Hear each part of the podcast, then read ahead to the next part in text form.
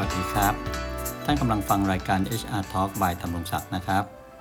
วันนี้ก็มาฟังกันต่อนะฮะ ผมพูดคุยให้ท่านฟังไป 2 ตอนละ คือเรื่องของเอเรื่องที่คนทำงานนะครับ อาจไม่รู้ผ่านไป 2 ตอนละ ตอนแรกก็เป็นตอนของเกี่ยวกับค่าจ้าง ตอนที่ 2 ก็เกี่ยวกับการลาพักร้อน วันนี้ก็เป็นเรื่องที่คนทำงานอาจไม่รู้ตอนที่ 3 ครับ เกี่ยวกับการลาออกนะการลาออกนี่ใกล้ตัวนะฮะ คืออย่างนี้ครับบริษัทหลายบริษัทเนี่ยก็มักจะมีกฎระเบียบว่าถ้าพนักงานประสงค์จะลาออกเนี่ยก็ต้องยื่นใบลาออกล่วงหน้า 30 วัน โดยส่วนใหญ่นะครับ ประมาณ 1 เดือนนั่นแหละล่วงหน้า เช่น ถ้าผมได้งานใหม่เนี่ยผมก็ต้องยื่นใบลาออกยกตัวอย่างเช่น 1 กันยาเพื่อให้มีผล 1 ตุลาสมมุติผมถ้าผมจะไปเริ่มงานที่ใหม่ 1 ตุลานะครับก็ต้องยื่น 1 เดือนล่วงหน้า แต่คราวนี้มันจะมีประเด็นว่าอ้าวแล้วถ้าพนักงานยื่นใบลาออก น้อยกว่าที่บริษัทกำหนดล่ะ จะเป็นยังไงนะครับ ก็มาฟังกันตอนนี้แหละครับ เรื่องเกี่ยวกับสิทธิ์ หรือสิทธิ์ของพนักงานนะครับ ในการลาออกก็แล้วกันนะฮะข้อแรกครับ พนักงานจะยื่นใบลาออกเมื่อไหร่ก็ได้นะฮะอยู่ที่ว่าเมื่อระบุวันที่มีผลเอาไว้ว่าจะลาออกมีผลตั้งแต่วันที่เท่าไหร่นะครับในใบลาออกเมื่อถึงวันนั้นมีผลทันทีครับ ไม่จำเป็นต้องให้ใครมาอนุมัติแต่อย่างใดทั้งสิ้น ไม่จำเป็นจะต้องลาออกตามระเบียบที่บริษัทกำหนดไว้ด้วยซ้ำไปนะฮะ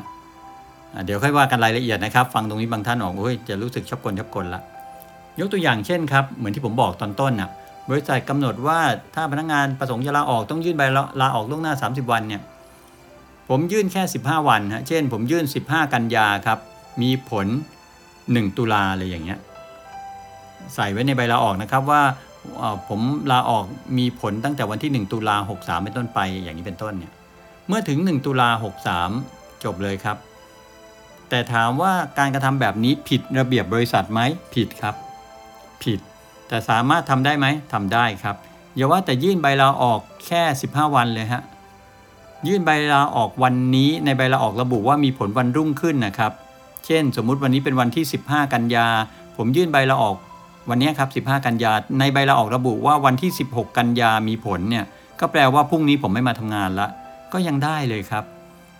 บริษัทจะอนุมัติหรือไม่อนุมัติก็แล้วแต่ แต่พรุ่งนี้ผมไม่ต้องมาแล้วครับ เห็นไหมฮะแต่ถามว่าผิดระเบียบบริษัทไหมผิดครับ ควรทำไหมต้องคิดให้ดีนะครับ พนักงงานที่ดีควรทำแบบนี้ไหมเพียงแต่ว่าตรงนี้ผมอยากให้ท่านทราบว่าสิทธิ์ในการลาออกเนี่ย เป็นของลูกจ้างด้วยครับ ลูกจ้างประสงค์จะลาออกวันที่เท่าไหร่ เมื่อใส่วันนั้นลงไปในใบลาออกมีผลทันทีครับ แม้ว่าจะขัดกับระเบียบบริษัทก็ตามนะฮะแม้ว่าบริษัทบอกจะไม่อนุมัติให้ลาออกก็ตาม บริษัทไม่มีสิทธิ์ที่จะมาอนุมัติให้เราออกหรือไม่ออกนะครับ แต่บอกก่อนนะครับ ย้ำว่า ไอการยื่นใบลาออกที่มันผิดกฎระเบียบอะไรอย่างเงี้ยมันควรทำไหมพนักงานดีๆเขาไม่ทำกันหรอกนะฮะแต่เพียงแต่ว่าผมให้ท่านทราบในในแง่ของกฎหมายแรงงานเท่านั้นเองนะครับ ข้อที่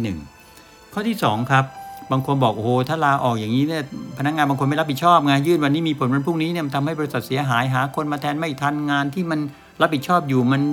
โดนตัดขาดไปเลยอย่างเงี้ยลูกคงลูกค้าล่ะอะไรอย่างเงี้ยนะครับเขาก็ต้องติดต่อลูกค้า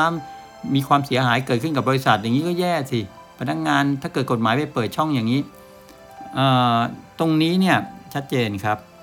บอกแล้วพนักงานจะลาออกเมื่อไหร่ก็ได้ครับ แต่ถ้าบริษัทเห็นว่าพนักงานไม่ทำตามระเบียบบริษัทเรื่องการลาออกแล้วทำให้เกิดความเสียหายนะครับ กับบริษัทเนี่ย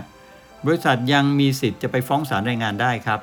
เพื่อให้ศาลท่านพิจารณาว่าการที่พนักงานไม่ปฏิบัติตามกฎระเบียบเรื่องการลาออกของบริษัทเนี่ย ทำให้บริษัทได้รับความเสียหายยังไงบ้าง คิดเป็นเงินกี่บาทกี่สตางค์มีข้อมูลข้อเท็จริงไปให้ศาลท่านได้